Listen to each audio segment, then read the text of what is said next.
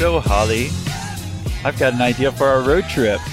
How about we do some Q&A from our Patreon members? What do you say? Do you think they're really gonna like that? Probably not, but we need to give them more content so they get more bang for their buck in their Patreon membership. So, I'll tell them where we're going. We're going to the Grand Canyon and turn around, and we'll see what happens. But I've been brainstorming a name for this set of Q&A, Holly. Are you ready for it? I finally think I came up with something clever. All right, hit me with it. All right, so we're going with our two dogs, George and Genevieve. They're in the back seat of the CRV, and then Holly's driving right now. But this is the name that I came up with. Doggy style, colon, a peek from behind, dot, dot, dot, our Route 66 road trip. What do you think, Holly? You've really outdone yourself this time, Austin. So you get it? We got two dogs, so we'll call it doggy style. And then a peak, since we're both peaks, we'll spell it P E E K. And then this is a Route 66 road trip. So it should be fun. And that episode's out right now for all Patreon members, so just check your Patreon feed. And now, on to this episode.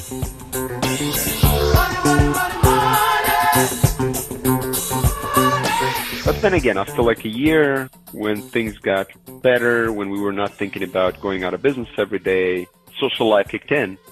Actually, I probably should not be telling you that because that's illegal according to Belarusian law. Yeah, so let's start with how we approached building the product and bringing it to the market. And that's going to get us to our first major mistake. My name is Mikita Mikado. I run a company called Panda Doc, and I'm based in San Francisco Bay Area. I live in Pacifica, and I work in San Francisco. Where's Pacifica? It's a small, cool surf town southwest of San Francisco. Do you travel back and forth from where you were born or no? Oh yeah, all the time. I go to Belarus, where I'm from, at least three times a year.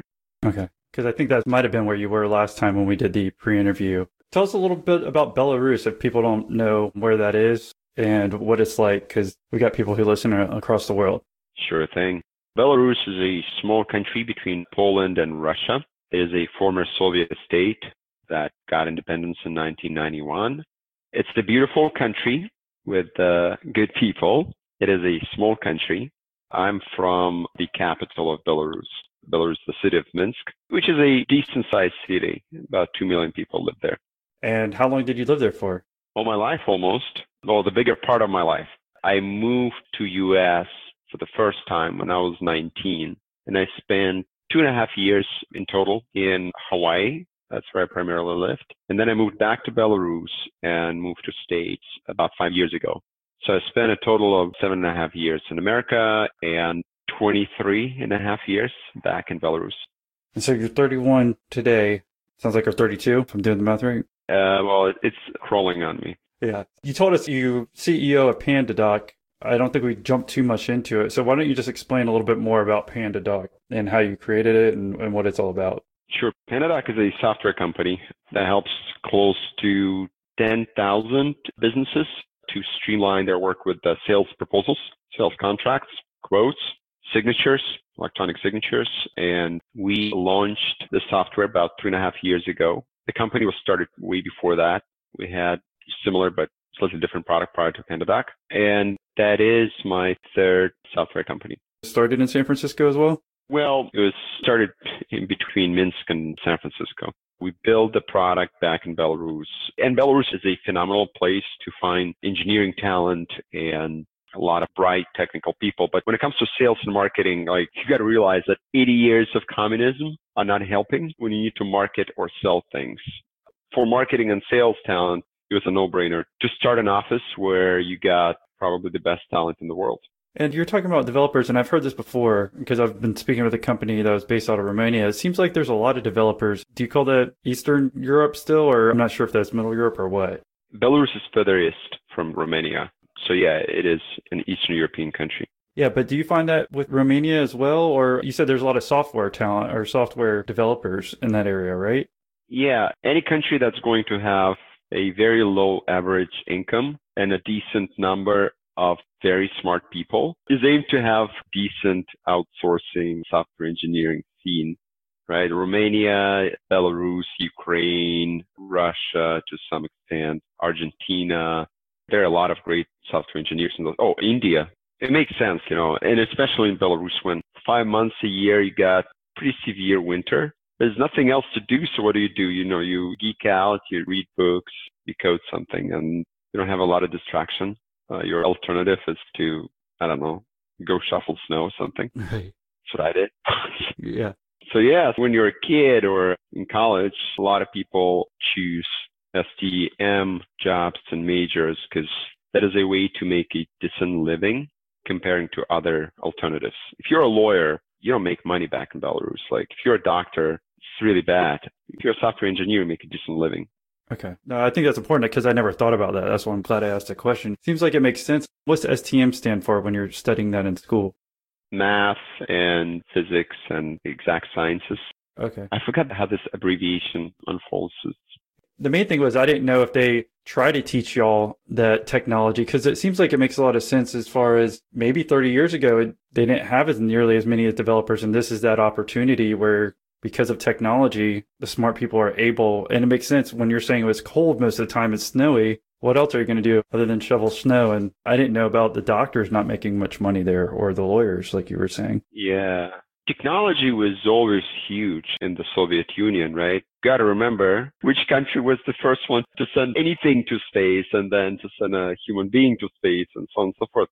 All that got somewhat obsolete after the collapse of the Soviet Union. A lot of people transitioned to other industries and software engineering eh, is one of the industries that probably benefited the most from the Soviet like science school. A lot of people transitioned and the school program was elementary, middle, high school program is very heavy on math and physics, again, like exact sciences. It's kind of like natural for people after they finish high school to go in that field because you have a decent foundation. The rockets aren't built as much anymore. So what do you do? well what is it like growing up there because you're saying it was communism still an issue you can only compare it to what you know but for us a lot of people who are listening are in america and they have no idea what it's like Yeah, communism still existed when I was born, but I don't remember it because in 1986, which is the year when I was born, the Soviet Union started to transition to capitalism. By like 1992, 93, it was a, like all the countries that came out of the Soviet Union, they were, for the most part, they're all pure capitalism countries, like free market and stuff like that. To a fault in some cases. I'm sure you know that Russian natural resources were just split between very few people. So anyways, the country collapsed, right? The economy was in a terrible shape. You had to stay in line for hours to buy, let's say, something basic like toilet paper or a piece of meat or something. It was pretty bad. My mom had to support myself and my sister. She probably made about a hundred dollars a month. So it was not easy. And it was just pretty apocalyptic at the time, I would say. Crime was really high. Corruption was pretty bad. And it was not a pretty scene, you know. so all you and your friends at that point just kind of interested in computers at the age and thought that might be a way out or is it you're just playing around with those for fun I was not into computers until I turned 11 or like 12 or something because I didn't have one. My mom had one at her job, so I can sneaked in sometimes, but my choice was not to code, but to play games at the time, just to be completely honest. But my friends and I were doing it. we, we washed cars. I had a, an interesting business of picking up berries at my grandma's backyard and then selling them on farmers market. That's the kind of stuff that I did when I was a kid.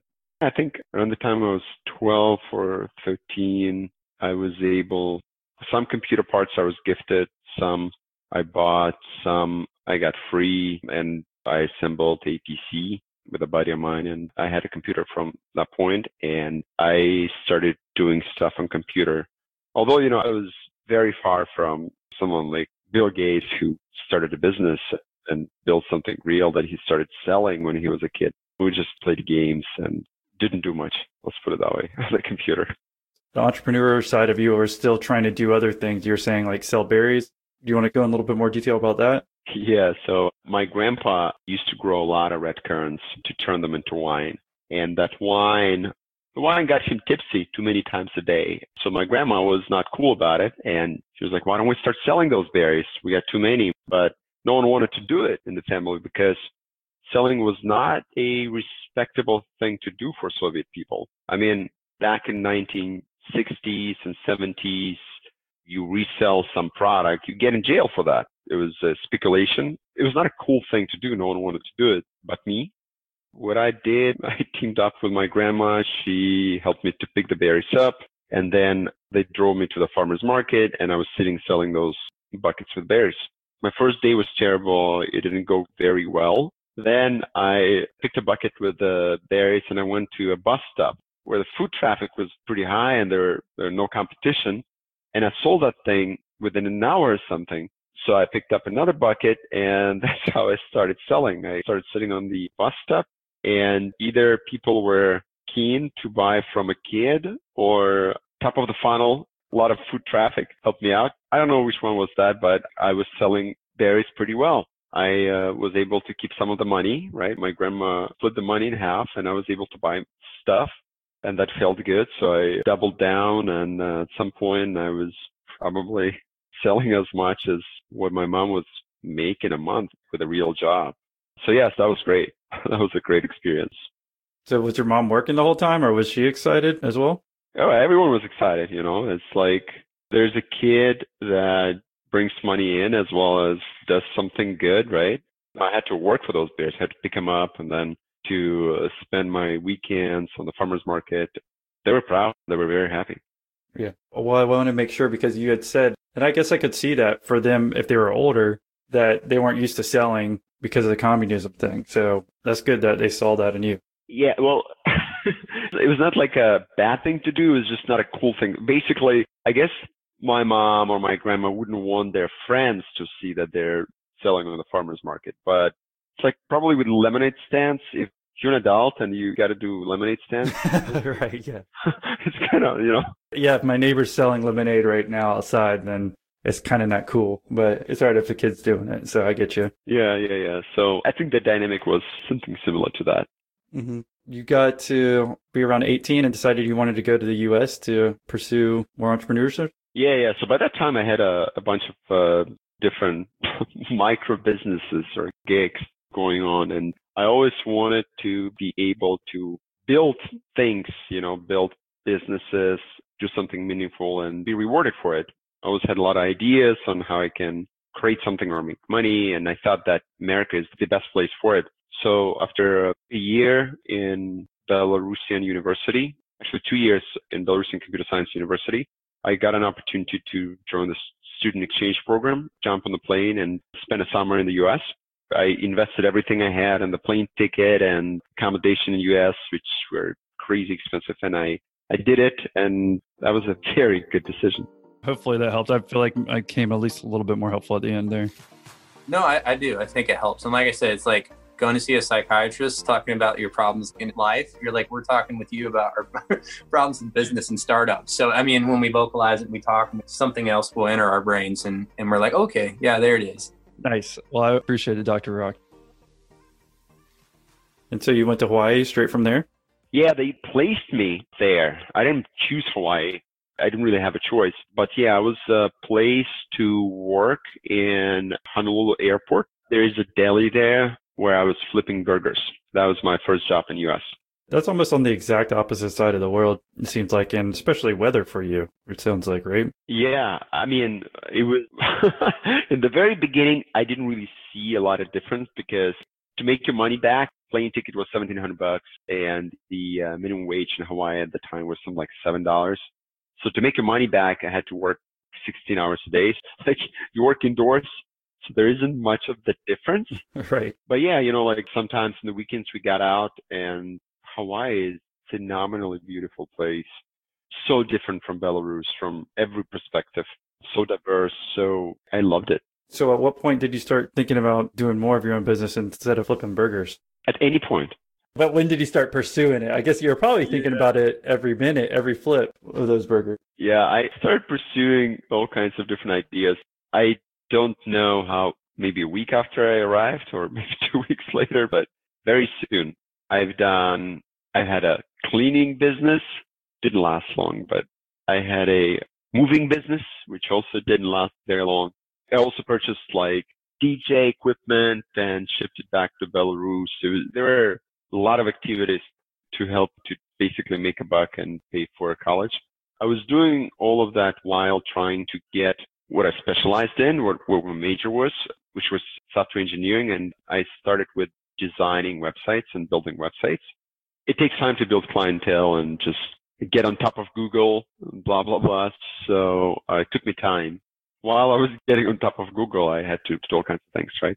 You're saying you're trying to get on top of Google. So, are you just trying to be an SEO guy in Hawaii? What happened from there? So yeah, so I did everything from SEO to paid acquisition and actual building of websites, from design to software engineering.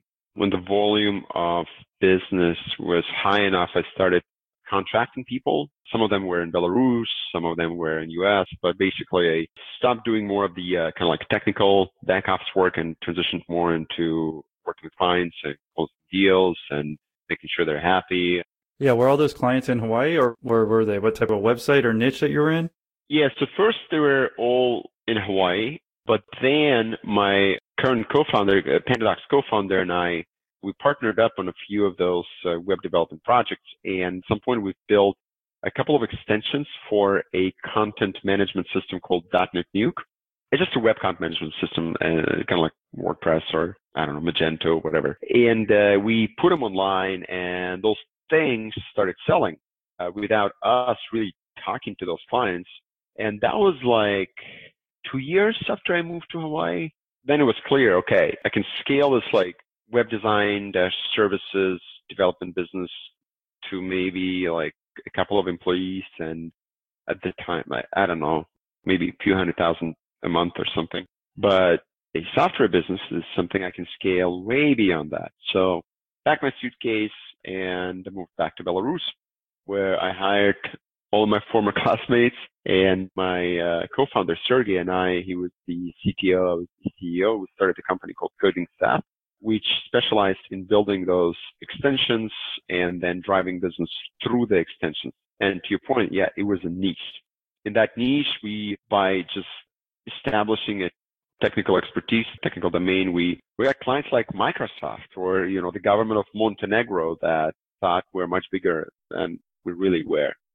Tell us about like hiring those classmates. Like, how do you go about that, and how did you have money to do that? Especially when you were in Hawaii, how you were hiring them while they were back in Belarus. That seems like it might be a little bit complicated. Uh, it wasn't actually. You just paid them on PayPal or something. Yeah, PayPal, cash, sometimes. The bitcoins were not around, or were they?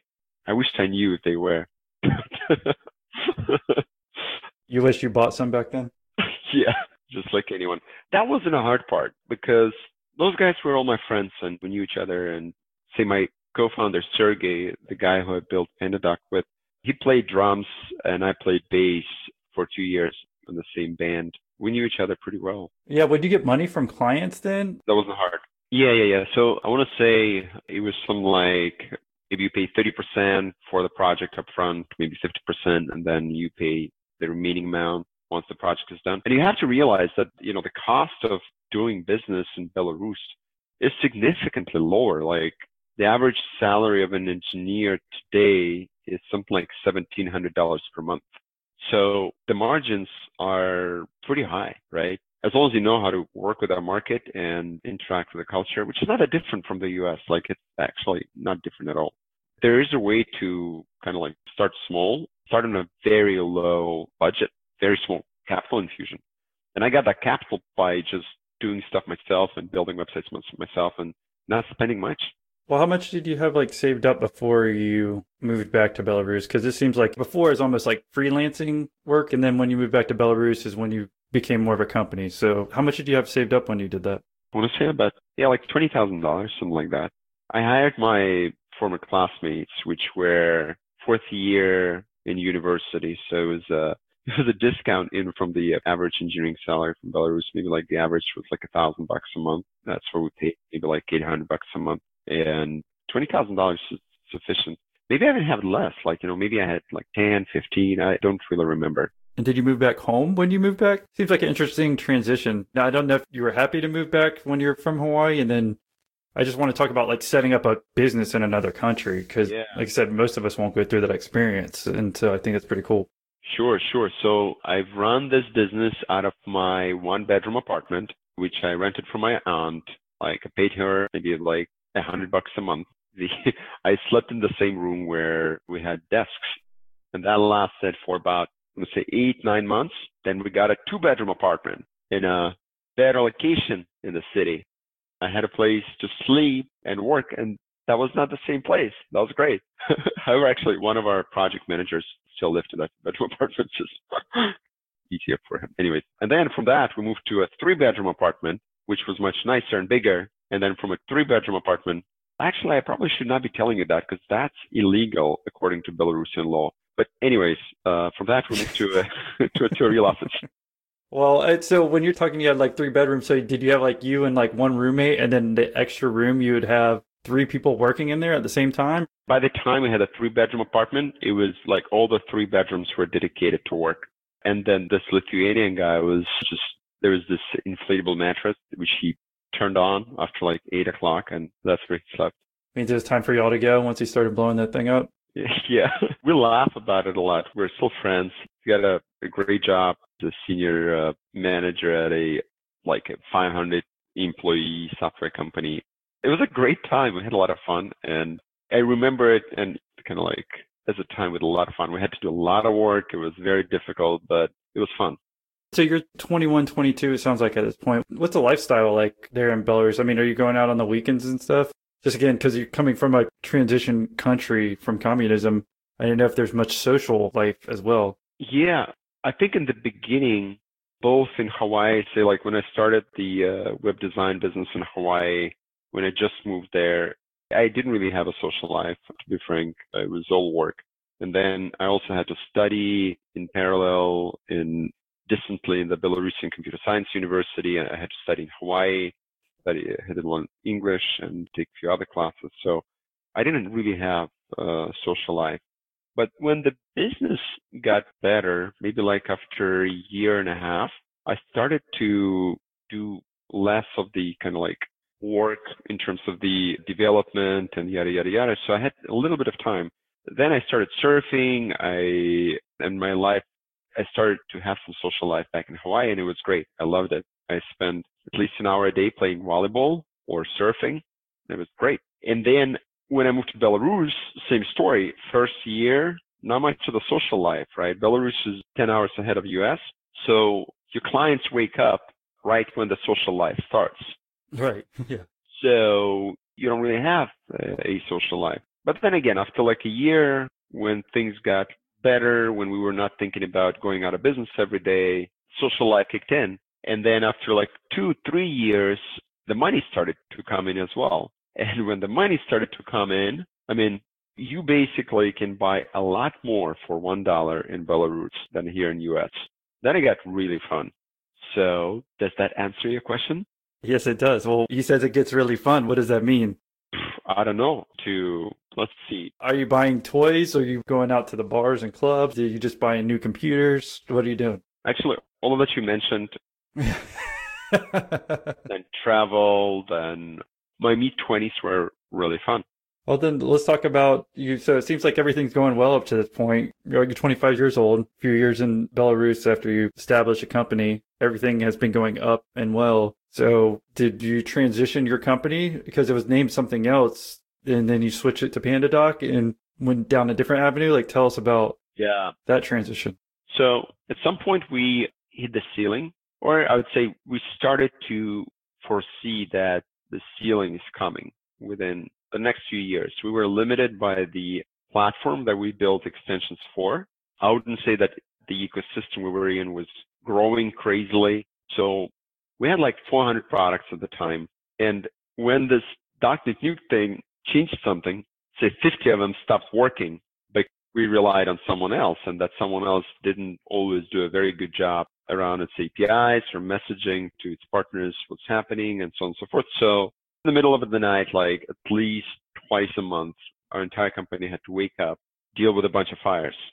So we decided that it's time to move on and do something bigger, greater, more interesting, more challenging. And we were inspired by a company, a team out of Chicago called 37 Signals. They published a really good book at the time called Rework. Prior, we were reading their blog. We wanted to build something similar, a software that we can control, not someone else, but you know we're in charge of that is delivered over your web browser. So the, the term SaaS, it was not big in Belarus at the time. We just wanted to build a software that is delivered over the web browser, that's easy to use, that's not clunky. That's how Pandadoc's predecessor came about. It was a product called Quoteroller, and then PandaDoc followed on. Again, you wanted to make that transition while you're figuring that out because y'all got tired of relying on these other people. Your plugins break, and then people get mad at you. Yeah.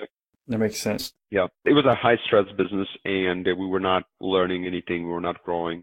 So we basically decided to find a new management for this business and start something new. Yeah. How many people were in that business for each switch over? I'm just going to call the new company the Pandadoc predecessor. We'll just call it Pandadoc right now, I guess. Sure, sure. That's that's cool. Yeah, we were at about 35 employees at the time. Did they all come with you to Pandadoc? No, uh, some did, but the new product was built on a different technology stack. We had to hire other people, other development talent. Did you sell the old company or are you still, you and partner, still owning that company? Well, we sold it, but the story was that, first of all, like we were pretty clueless with kind of like what we're doing. we didn't know that we can actually sell the business. We just have to start selling it. So what we did instead is we hired a CEO for this company. We were like, we had a 30% margin when we did that. And then the year later, we had a 30% loss. So unfortunately, things didn't pan out. But the worst part was that the team was really frustrated with what was going on. Those were my co-founders and my friends, former classmates. We they worked their ass off to get the company up and running. So what we basically did it afterwards, we fired that CEO and we offered them to just take over the company, start running it, and over time buy it. That's what happened. We sold it to, you know, our former employees. Sold for very little, but I think that was the right thing to do considering that those guys helped us build this business. They, their sweat, blood, and tears in it. And then with the new management, things were went pretty uh, sideways. So we just wanted to save it, and we wanted for it to exist, you know, to be alive. This was like four years of our life. Well, I thought it was a lot more intimate than I thought it was going to be. Like anyone who's thinking about doing it, you'll be able to, to get involved, ask a question, you know, which I don't have a lot of experience with other group calls, but I would assume that there's kind of a hierarchy to it. But this one, if you're in there, you're going to get your shot to ask an expert a question. So I tried to compare my group calls. I started joining random entrepreneur groups and just joining their group calls and try to see what they're like. Dude, the one you were on and all of them have kind of gone that way. They're all 10x better than any other group I've been in because become a member to find out. Was there anything we could learn from you hiring that CEO and maybe why he didn't get along? Was he the same age as y'all? Because I imagine everyone was in their mid 20s. Yeah, much older. But yeah, I don't think age is not is nothing to be worried about. I think there is a lot to be learned from that. First is when it comes to decisions like this, decisions of that magnitude and with so many implications, you have to get a 100% buy-in not just from the founding or management team, but also from pretty much every single person within the company. Then, and it's obvious now, but you have to look at people's track record. And if there were any cases where things kind of like went sideways, you can't just sort of say, trust that someone who's not intimately familiar with your business is going to turn it into something magical without a lot of hand holding. Sometimes it's required. So a lot was learned and it's been a while back, so maybe I forgot it all. Oh, at least you brought some generic points up, so I think that's good. I think your story is really cool because it's different. So that's why we're kind of talking about it in stages a little bit more than maybe I would some other guests. But it's also learning those little things that you've done now looking back that hopefully the people listening don't make the same mistake. Yeah. This is the main thing. So Although you know what, I think I think I made the same exact mistakes over and over again. So just just to be perfectly clear, like and honest. Right. Well, then we can learn a lot. We won't do anything you do. So that's important. That's why we have guests like you. Yeah. You. I'm joking. Thank you. Uh, so it was a joke, but obviously did not translate well. But you're switching over into the new PandaDoc. Are you still in the same office space too? And just tell us about what that transition was like and how much money you needed to start that. Uh, yeah. So we start PandaDoc. We invested about $150,000 in starting that business. Actually, a little more than that. It was close to $200,000. It was about $100,000 each. At the time, we were already sitting in a nice office and all, and it was more professional. than the apartment, than the three bedroom apartment? Yeah, than the one bedroom apartment where I had to sleep as well. So, right. So you had 100K to put into this, especially because you said you were in Belarus. You weren't scared about that because it seems like that would be 10 years worth of money or something for some people who live there. Yeah, you're right, actually. You're estimating right. But if kind of like retiring young was goal, then we'd probably just do that. But that was not the goal. The goal was to learn, make some kind of impact on the world, on people around us, on ourselves, and uh, also have fun. So yeah, so we decided to take on a new challenge.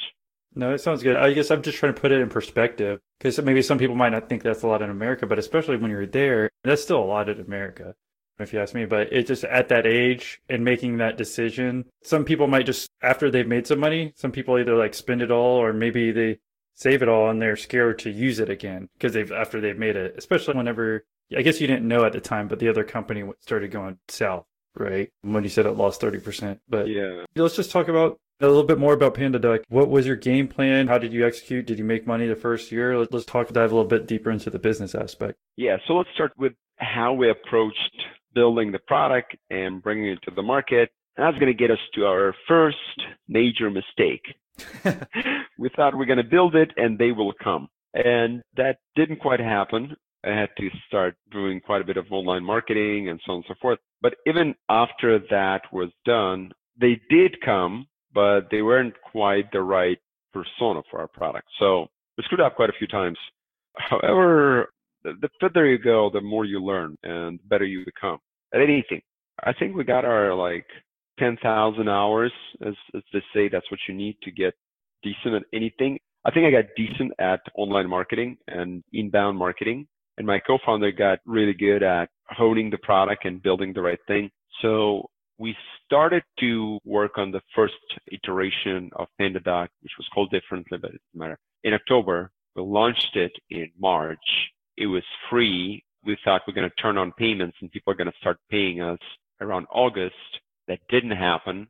We were upset for a couple of weeks. And then we started iterating and took a second swing at it. And then around, I want to say March next year, we've started to see like a real traction. Maybe we were doing some like five thousand dollars a month in recurring revenue by the time, but then five thousand quickly became ten thousand, then ten thousand became twenty thousand, then thirty thousand, and so on and so forth. So after the first year, how much did you end up making? First year, enough to buy a lunch in San Francisco, maybe. The second year, it was some like 100k, maybe like 200k. And then the third year, it was much better than that. It was close to a million dollars. At some point, as you mentioned when we first started, you decided to go back to the States. Was there a reason for that during this part? You talked about sales earlier, but why leave Belarus at some point in time? Yeah, so when we were at about like $20,000 in monthly recurring revenue and growing at like 10, 15% a month, it was clear that there's a market, that there's a use case, that we can streamline the quote to cash workflow that we have a very unique and very interesting approach at solving a bunch of problems that exist within this workflow. There is a path to a hundred million dollar business. So that was another kind of like calling. Okay, let's raise money. Let's go big. That's when I packed my suitcase and moved. So that was about four years into that company. That's when you decided it was time. Yeah, I want to say three years. Okay. I want to say we were 20k a month, two and a half years maybe after we started to work on PandaDoc. Maybe two years, something like that. And you're talking about revenue. What was like your profit margins at that point in time? We've, uh, I don't remember, honestly. Austin, I don't remember. Are you talking like 50% or 10%? Yeah, typically we had this like pot with $200,000 and that pot was going lower and lower and lower and lower as we were investing in developing the product. But then it was just going lower, slower as the revenue started to kick in. And then we raised money. We raised $650,000 so things got a lot easier. I mean, at this point in time, were you excited? It seems like it'd be living the dream to try to, after you raise that money and going back to America, or were you, I guess you had your family in Belarus, but didn't really get to talk about that. You mentioned your sister. I mean, I don't know what your contact was like with them or your friends when you had to come back to America again, if you were excited about doing that. Yeah, I was excited about going back to America. I had a real opportunity to build something meaningful and create something that can make an impact. I moved with my wife and she was pregnant at the time, so there was an opportunity for my kid to get two passports instead of one. So I definitely So you had to go for it. yeah, I'd like a hell of a deal. I need a visa anywhere I go, you know.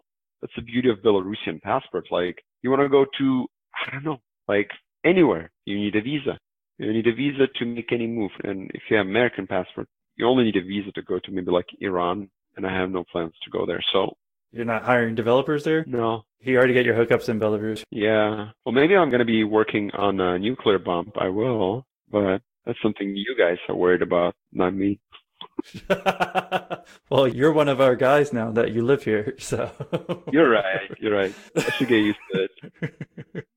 yeah. All right. So yeah, you come back to America. Then how about your co-founder? Does he come with you? He moved about two and a half years later. He's been here for two and a half years. How's that communication work like between y'all during that point in time? Austin, it's so hard. Like communication gets harder and harder and harder when your team grows and then when you have multiple remote locations, it just gets harder. That's always on agenda. And what helped me and my co-founder is that we had a very long lasting history. And you know, we're friends. We've known each other for a long time. Otherwise, I don't know. I'm not an easy guy to work with necessarily. I don't know how he did it. he did it somehow. Yeah. Why do you think you're not an easy guy to work with? sometimes too passionate about things, sometimes too emotional, sometimes I can go on and on, but like you're not my counselor, so I don't know if I should do that. No, well, no one's listening, so don't worry about it. Right, sure. Yeah. These are those things that, hey, what happens if I do have a co-founder and he moves and he's a 10 hour time zone away? Hopefully that's something we could learn from you. Could you tell us what didn't work? So if we do have those virtual co-founders or maybe even we have a virtual assistant that lives half a world away, maybe different ideas on what could work or would be a better way to stay in communication. Totally. So first of all, when you work with someone remotely, you have to over communicate. It's expected. It needs to happen.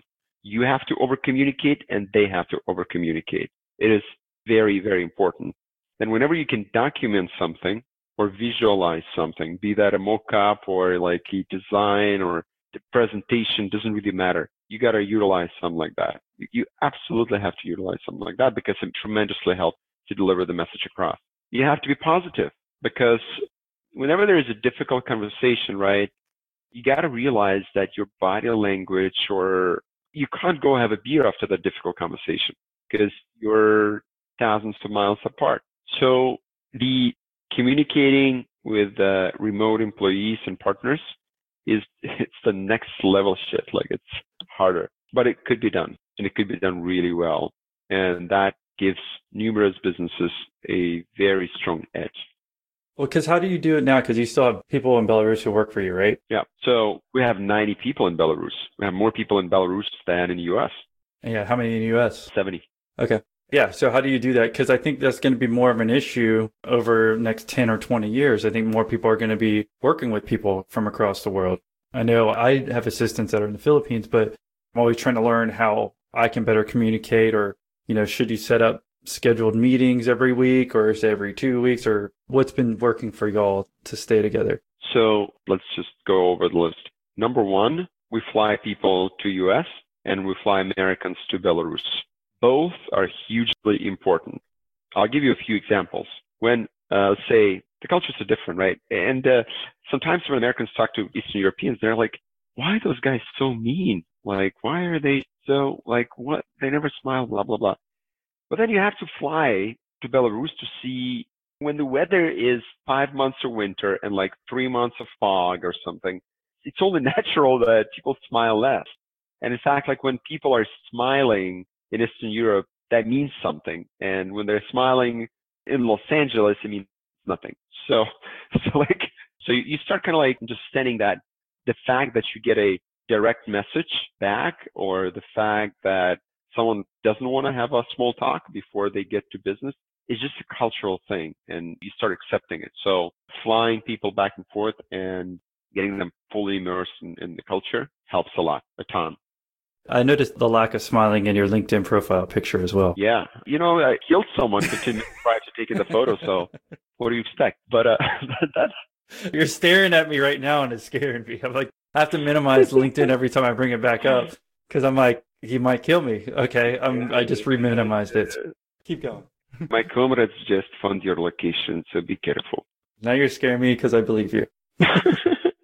yeah. So, so that's one thing. Another thing is we try to double down on documenting processes, initiatives, projects, so that more stuff is accessible and available to everyone 24 7. We rely heavily on things like Google Docs or, you know, Trello or what kinds of project management systems, you know, Jira for, for the product team, Zoom for calls, We've set up a regular cadence of calls and meetings for the entire company. All of the data, all of the information about our business is open and transparent for everyone on the team. You're an assistant. You can look at our MRR and churn and you will know the key priorities for the business. It has a very big impact on communication, and that is to set big, big, audacious initiatives and themes and let people to come up with their own projects and their own ideas based on those, based on kind of like umbrella themes. Can you give us an example? Yeah, like for instance, we have four key themes for this year for PandaDoc. Number one is customer value. We're improving our understanding of the ideal customer profile, of the right segments for us to attack, and the right value that our products should bring to these customers. And uh, people start their own projects and initiatives and within that umbrella, right? Someone says like, well, we should uh, start looking at the NPS. We launched NPS, the Promoter Scoring within the product. Someone else says, well, we should, uh, and those people own those initiatives. They care about them truly and they, they drive them so that communication happens not just kind of like top down or bottom up, but it's horizontal. Another theme is the cost structure. Typically, it's a very sensitive thing, right? We are honing in unit economics for, for our business model and cut costs in some areas and invest more in others. And again, like a lot of individuals on the team take initiative and run projects that matter. Those are the, a couple of examples of, of that kind of stuff. Prior, like in 2017, we had a trial to value initiative where we tried to maximize the value that every prospect uh, extracts from our product. We tried to shrink the amount of time that's needed in order for that to happen. So that was everything from, you know, sales team, calling on leads faster to customer success team, helping new clients to onboard a product team, improving the product, product UX, usability. Those are just, again, like a few examples for you to make this thing more tangible. So yeah, so that helps. And then having a little bit of every function in every office is another thing that we try to push for because it helps to prevent departmental silo.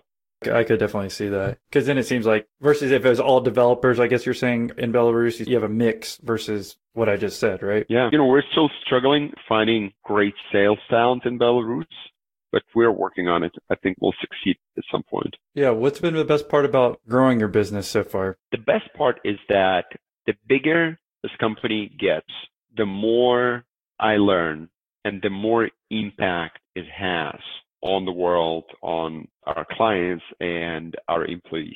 And as a result, the more fun it becomes.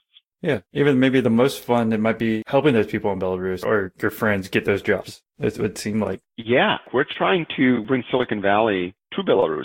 It's pretty normal to like have cool offices and yoga and meditation sessions in Silicon Valley software companies, you know, during the breaks and stuff like that. It's not common in Belarus. You're just trying to teach them how to smile over in Belarus or what? Yeah.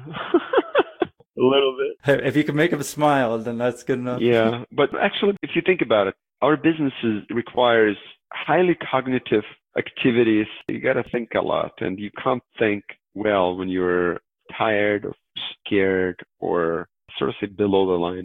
So there's a reason why Google has such a badass campus with everything on it. The reason is to help people while they're overloading their brain to help them to balance it and just do better, be happier. Because you can't be really good at highly cognitive tasks if you're not happy. Becoming a patron was something that I was always like, I'm going to do it, I'm going to do it, and I was delaying it for whatever reason. And the other day I was like, okay, I'm, I'm going to do it, and uh, and that's it. So I'm very happy with it. Nice. Well, thank you for joining. So, was there anything holding you back? It was just uh, taking the time to do it. Gotcha. Well, thank you for taking the time to do it. So, um, where are you located? Here in Bolivia, in South America. Cool. Well, I think you're our first Patreon member from South America. So thanks for that again. And um, I don't know if you just saw, I just upped the group calls from once a month to twice a month. So I think that's actually where probably you'll get the most value of the membership personally. Doing the group calls, you guys get to actually, you know, ask our past guests questions, and I'm just there to facilitate it. So, what do you see for the future of your company? And then the last thing is why you're thinking about that feature. Maybe you can put in perspective too, maybe one point that the people who are listening, the entrepreneurs or soon to be entrepreneurs who are listening, maybe one thing that they could remember from your story that they could use in the future. I think, you know, if a kid from like a third world country can learn how to sell and build a business in America, every American can do the same exact thing. It just takes a lot of time and effort. Whatever that is you do, as long as you do it long enough and you do it hard enough and you always iterate, sort of say like failing short term, learning from it, but then keep going long term, then something good is going to come out of it, whatever it is. You know, I believe is that as long as you work hard and you keep iterating and you keep an open mind, something good is going to come out of it and you'll always be rewarded. So that's honestly my like motto, right? is that the motto? Can you call it a motto? Yeah, your motto. Because people don't get to have to see how hard you actually have to work. We talk about it. It's been a fun journey listening to yours thus far. But I think maybe a lot of people just don't work hard enough. I don't know if you do you think the same thing? Yeah. But especially if, if they're from America, where it should be much easier than a story such as yours, where you have to travel over here and take care of business. It's like, I think maybe instead of complaining or maybe just using your head and working hard usually can get you there. Honestly, yeah. Like some people do not work hard enough. There's a case for that. Some people work really, really hard, but they don't iterate. There's a pretty interesting study and a book I would recommend called Peak Performance that talks about not just work hard, but also take rests and sort of say stretch yourself and bring new challenges and iterate and change. Because there are a lot of really hardworking people that just do the same exact thing, even if that thing does not work. I have friends that put so much work and so much effort into something that is clearly not working, but I don't know, either they're afraid to try something different or take a step back or to say, look, it doesn't work. I failed. It's fine. It's okay to fail. I just have to learn something from it and take a little rest. And then with a new energy that I just saved up, crush something different, you know, something new. And, you know, that's tough because like you don't want to get burnt out and do something forever. At the same time, you don't want to give up too fast. So finding that balance is, is really hard.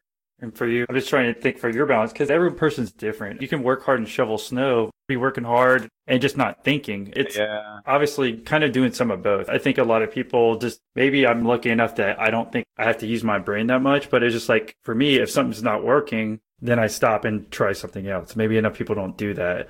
But I think the other point is that maybe a, a lot of people just aren't working as hard and If you just go a little bit 10% harder or 10% further on your project or whatever you're working on at your work, at your nine to five, maybe you'll actually start seeing results because then when you work hard enough, then you can find out what's actually working or not working. Yeah, I guess is kind of the point. yep, yep, yep.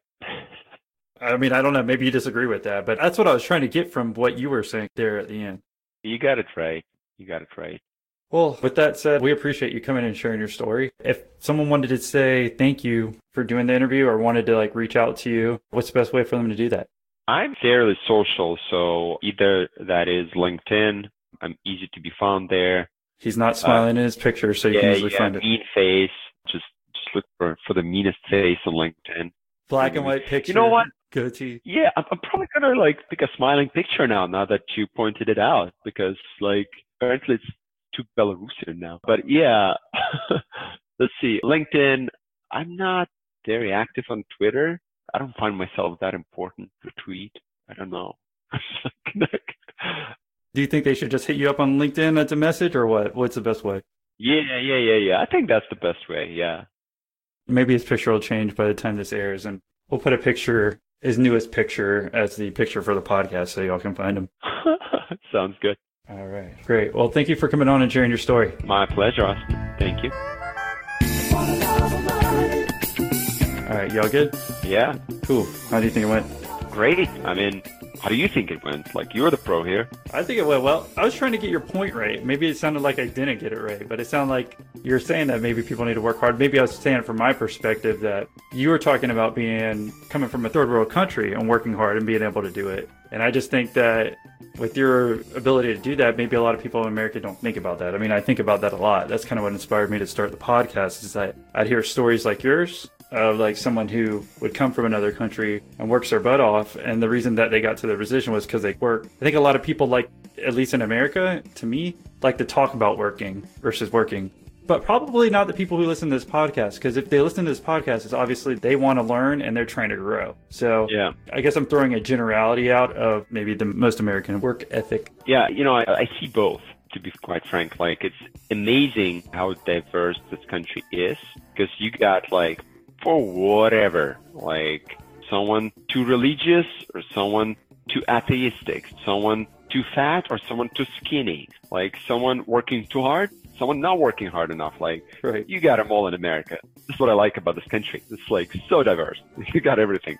Mm-hmm. Yeah, that's understandable. I appreciate you coming on and spending time and sharing the story. My pleasure, Austin. Thanks for having me. That was a pleasure. All right, man. You have a good day. You too. Take care. Hey there, mother effer.